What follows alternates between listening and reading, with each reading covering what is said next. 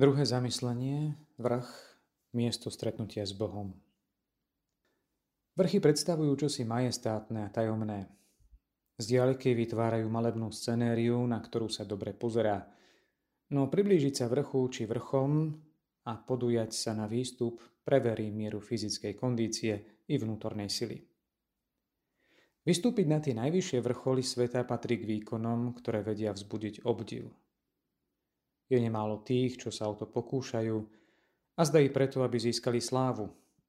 A dosť iných, ktorých to skôr odrádza. Radšej zostávajú divákmi než aktívnymi turistami či horolescami. Z náboženského hľadiska bol vrch od dávna považovaný za akýsi privilegovaný priestor dotyku neba so zemou.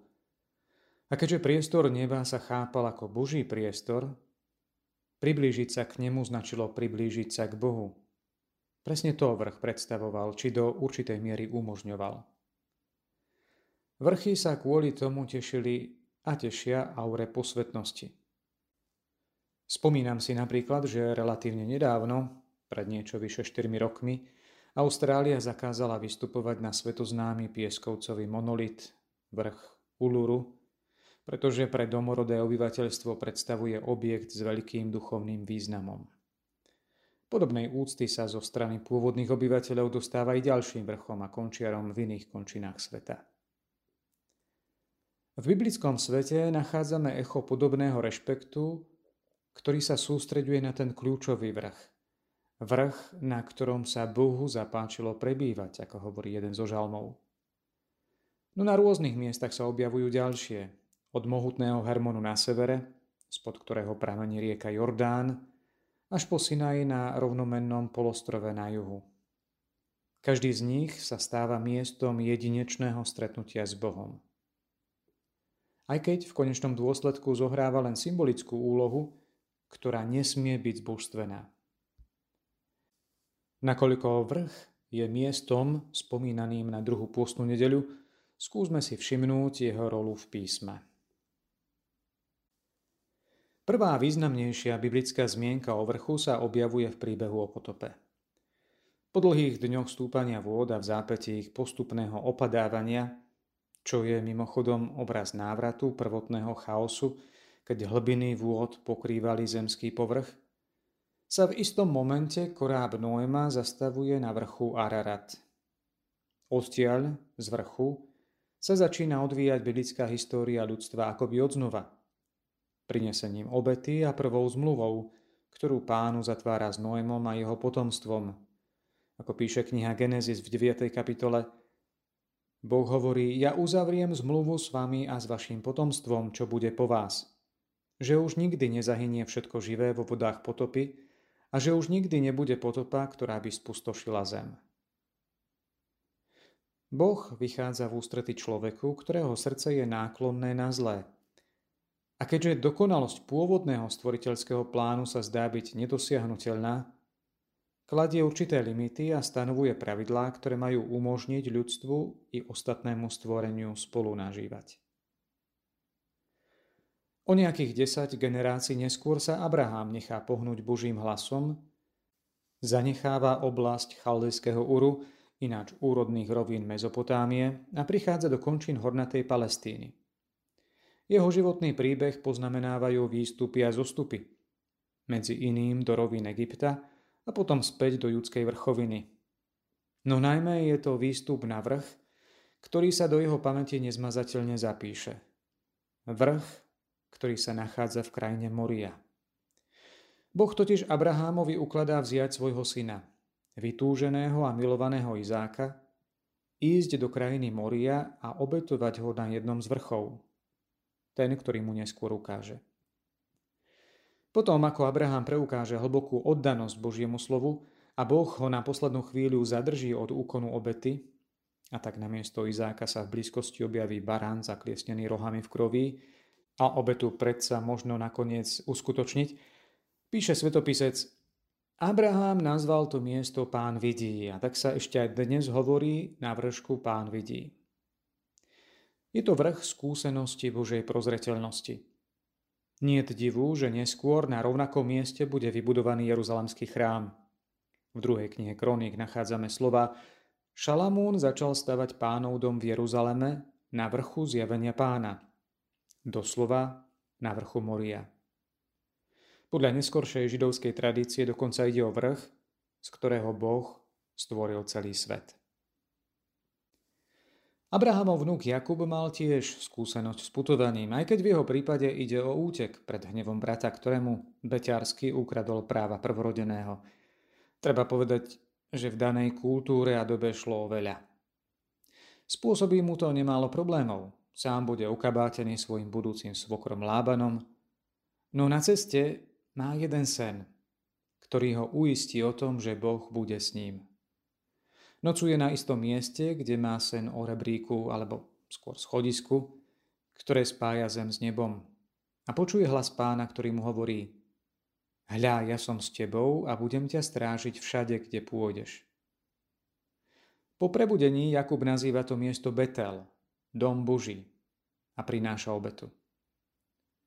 Hoci bezprostredne svetopisec nehovorí, že šlo o vrch, neskôr sa Betel spomína ako vrch prvej knihe Samuelovej a vznikne tam dokonca odštiepenecká svetiňa Severného, teda Izraelského kráľovstva, lebo svetine zvyčajne boli postavené na vrchoch. A tu krátka osobná reflexia. Strednutie s Bohom na vrchu vyžaduje čoho si sa vzdať. Je potrebné urobiť vo svojom vnútri miesto pre Neho, miesto pre Boha. A tak niečo musí odísť. Nie je to vždy ľahké. Občas tá požiadavka znie priam zaražajúco.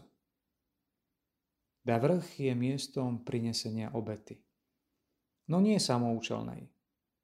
Lebo ak Boh očakáva od človeka vzdať sa čohosi, je to preto, aby mu umožnil hĺbšie vnímať priority a kráčať obdarený prisľúbeniami. To je skúsenosť patriarchov. Pre nich sa skúsenosť na vrchu stáva majákom na ceste plnej vln neistoty a rizika. Ak sa presunieme do obdobia putovania vyvoleného národa z Egypta, nemôžeme obísť vrch, ktorý už bol spomínaný v súvislosti s púšťou. Vrch Sinaj, ktorý dostáva prívlastok Boží vrch. Tak je to v knihe Exodus v 3. kapitole pri povolaní Mojžiša. Ľud, ktorý prejde prvými skúškami púšte, iste, nie vždy dokonale úspešne, ale to už k skúškam ako si patrí, Prichádza k vrchu, kde sa odohráva udalosť Božieho zjavenia, ktorá ovplyvní celú nasledujúcu existenciu Izraela. Pri téme púšte sme si naposledy už spomínali význam Božieho slova, ktoré usmrňuje. Všimnime si teraz bližšie skutočnosť teofánie, teda Božieho zjavenia, ktoré 19. kapitola knihy Exodus približuje priam plastickým opisom. Pán povedal Mojžišovi, Choď k ľudu a postaraj sa o ich posvetenie dnes a zajtra. Aj šaty nech si vyperú. Nech sa pripravia na tretí deň, lebo na tretí deň zostúpi pán pred očami všetkého ľudu na vrch Sinaj. Vyznač ľudu hranice dookola a prikáž Neopovážte sa vystúpiť na vrch alebo dotknúť sa jeho úpetia. Každý, kto sa dotkne vrchu, naisto zomrie. Takého sa však nesmie dotknúť ruka, nech je ukameňovaný alebo šípom zastrelený. Ani človek, ani zviera nesmie ostať nažive. Keď zaznie roh, nech vystúpia na vrch. Na to Mojžiš zostúpil z vrchu k ľudu a posvetil ho a oni si oprali odev. A ľudu prikázal, buďte pripravení na tretí deň, nedotýkajte sa nejakej ženy. Keď nastal tretí deň, začalo za rána hrmieť a blízkať sa. Hustý mrak zakrýval vrch a silno zaznieval zvuk rohu. I chvel sa strachom všetok ľud v tábore. Mojžiš však vyviedol ľud z tábora v ústretí Bohu a oni sa postavili pod samým vrchom. Vrch Sinaj bol celkom zahalený v dyme, lebo pán zostúpil naň v ohni a dym vystupoval z neho ako z. Celý vrch sa hrozne triasol. Zvuk rohu bol čoraz silnejší. Mojžiš hovoril a pán mu odpovedal v hrmení. Toľko text slov z knihy Exodus. Božie zjavenie je opísané ako mohutná horská búrka, ktorá mimochodom z meteorologického hľadiska nie je až takým častým fenoménom na Blízkom východe, tak ako je to v našich zemepisných šírkach. Hromy, blesky a oblak zahaľujúci vrchol hory. Boží hlas sa zjavuje v hrome. A tam svetopisec vychádza z dvojznačnosti hebrejského výrazu kol, čo značí jednak hlas a jednak hrom, ktorý je v konečnom dôsledku tiež akýmsi hlasom búrky. Nuž tento hlas vzbudzuje strach. Pri tom opise nám možno príde na um podobný opis v druhej kapitole skutkov apoštolov pri udalosti zoslania Ducha Svetého. Tam je tiež prítomný hukot z neba, mohutný záchvel vetra, čiže možno hrom, teda skutočnosti, ktoré veľmi silno pripomínajú práve to Božie zjavenie sa na Sinaji. Všetko to smeruje k postoju hlbokej bázne pred Božou majestátnosťou. Až do tej miery, že ľud žiada, aby nemusel priamo počúvať Boha, ale hovorí, že nech je sprostredkovateľom Mojžiš. Bázeň sa stáva základom vzťahu, ktorý dostáva kontúry stanovené predpismi zákona, ktorý Mojžiš príjma na vrchu od pána.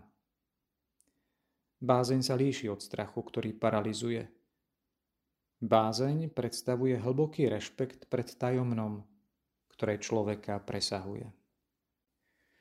Rovnaký vrch navštevuje i známy prorok Eliáš, akurát, že je uvádzaný pod odlišným menom. V jeho príbehu je označený ako Horeb.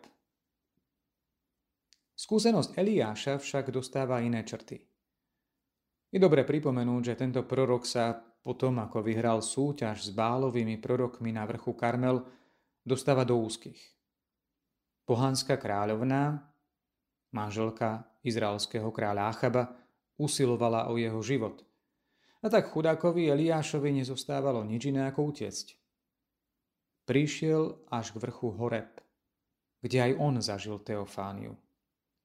Ako si podvedome očakával to isté, čo zažil kedysi Izrael, no Boh ho prekvapil.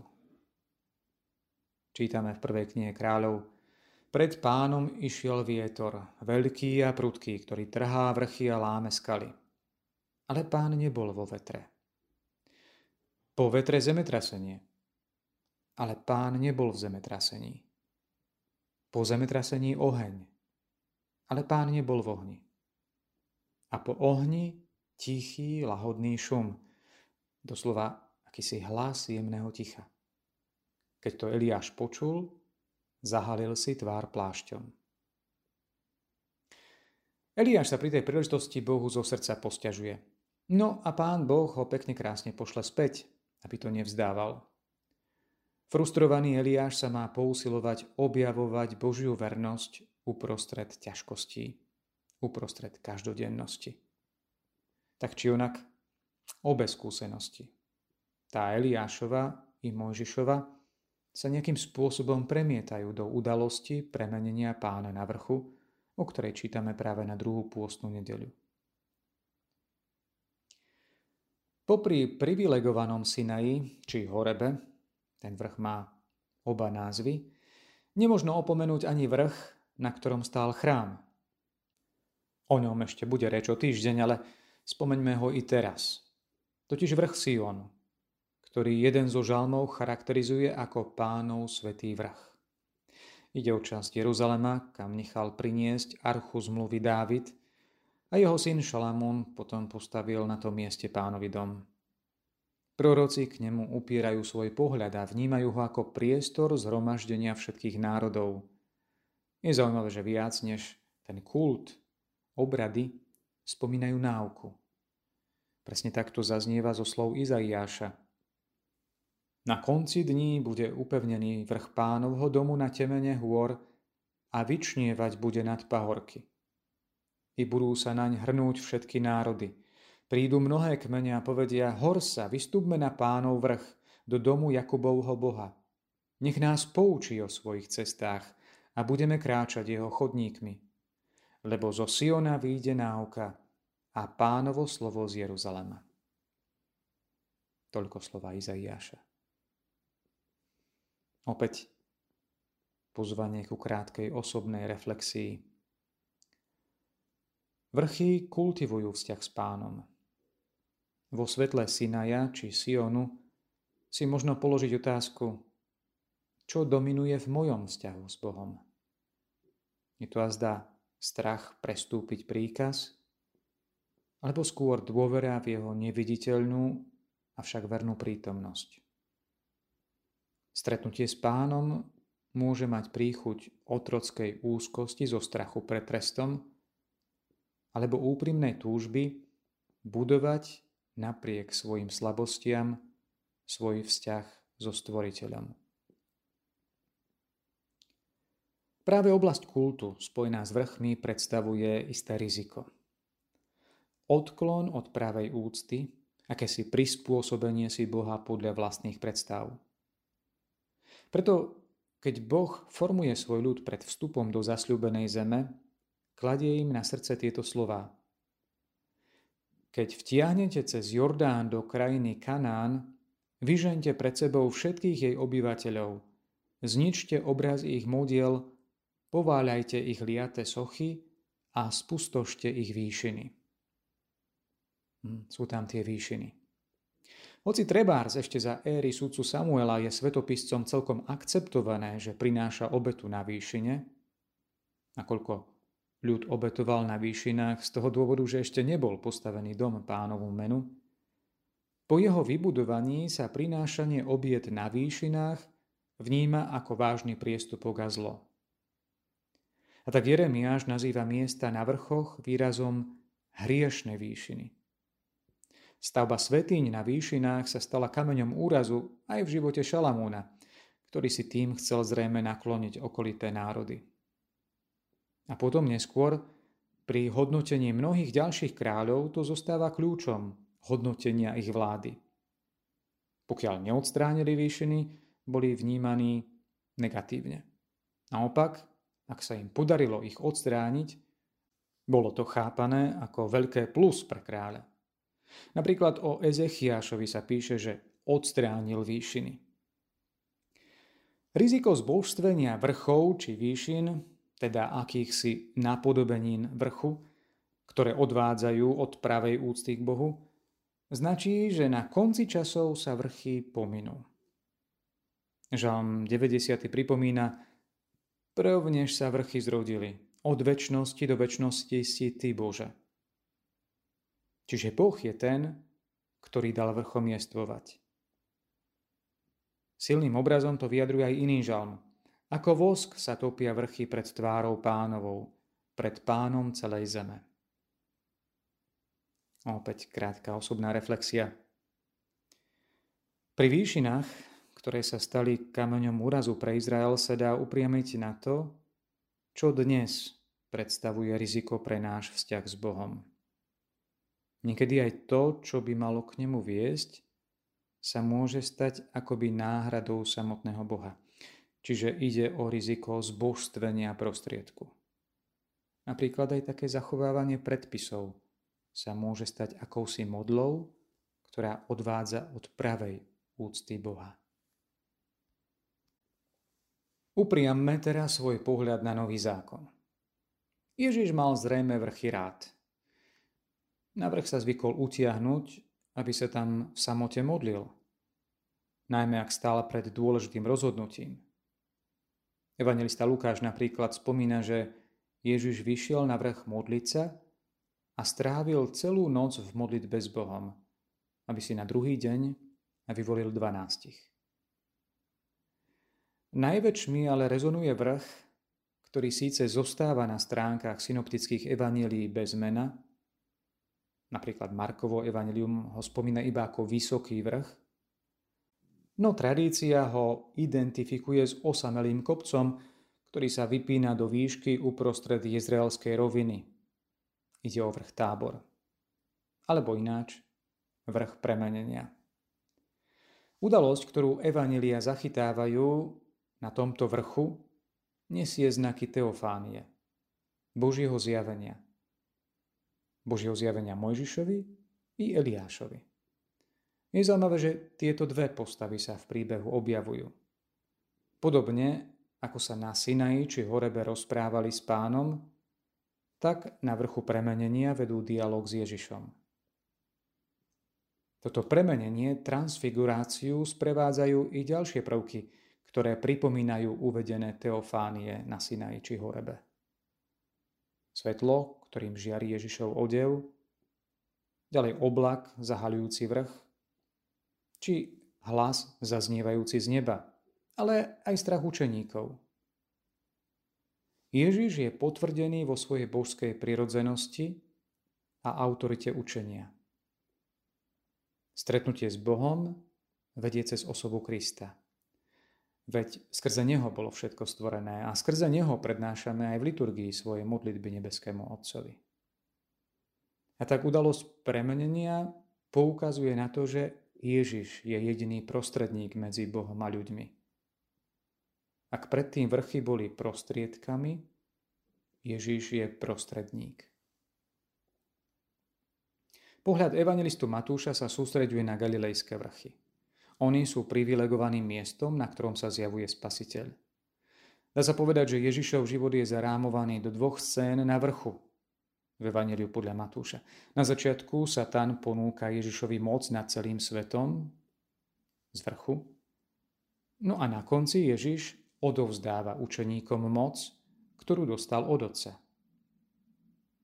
Medzi tým spomína Ježišovo vyučovanie na inom vrchu, vrchu blahoslavenstiev, ktorý sa pravdepodobne pnel nad Galilejským jazerom. Tam si ho pútnici dodnes pripomínajú. Avšak aj ten zostáva bez označenia, podobne ako vrch premenenia, aby sa učeník nezameral na fyzické miesto, aby, ako Peter, nemal pokušenie postaviť si tam stan, ale aby žil zo spomienky na stretnutie ktoré sa na tom svetom vrchu odohralo, ako o tom píše aj druhý Petrov list. Ježiš nefixoval svoje ohlasovanie na konkrétne miesto. Ježiš dal do centra slovo, ktoré malo moc. V Lukášovom podaní Evanelia zase zaujímavú rolu zohráva olivový vrach. Evangelista to síce nespomína, ale Tradícia práve naň umiestňuje aj Ježišovo vyučovanie o modlitbe.